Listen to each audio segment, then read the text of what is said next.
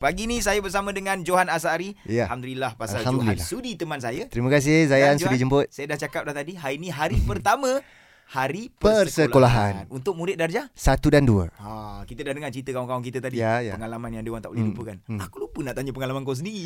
Aku ada pengalaman Nas nak cerita Alright. dan juga kepada pendengar-pendengar Zayan. Okey. Pengalaman waktu hari pertama aku darjah satu Okey. ke okay. sekolah. Aha. Uh, masuk je kelas, aku tertanya-tanya. Ha. Dekat belakang, Tak kau ad- bagi pantun ke apa ni? Ha? kau bagi pantun ke apa ni? ha, aku tertanya-tanya masuk kelas darjah satu. Okey, okey. Duduk di tengah, nampak orang makcik tua di belakang. Okey, alright. Ha. Jadi hati terdetik, Ha. siapakah itu? Ha, ha. Ah, Lepas tu? rupanya mak orang. Mak orang macam mana kau tahu Okey. mak orang? Dia macam gini. Hari pertama aku tak tahu lagi. Okey. Hari kedua tak tahu.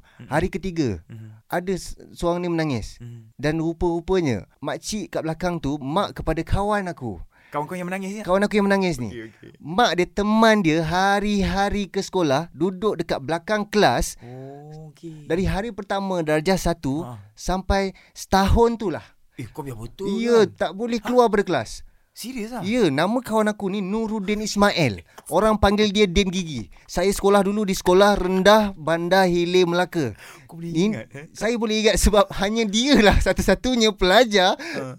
darjah satu kawan kita orang dalam kelas tu yang Ah. mak dia hari-hari duduk dalam kelas dari pagi mak dia jadi saya saya tertanya-tanya Oh, yang okey. yang belajar ni dia ke mak dia jadi saya ingat kalau waktu peperiksaan UPSR katalah kan Ah. dia kalau sakit ke apa saya fikir mak dia valid untuk gantikan Jawab, jawab. tempat dia untuk jawab soalan UPSR sebab mak dia ada Tapi kan. kau cakap mak dia duduk selama setahun je Ah, dekat setahun Togol. je. Tapi serius eh Sebenarnya uh, saya tabik lah uh, Ha. pengorbanan Ah, mak ya dia Allah yang Akbar. yang nak anak Allah Hmm. dia Akbar. timba ilmu, tak nak anak dia tertinggal pelajaran.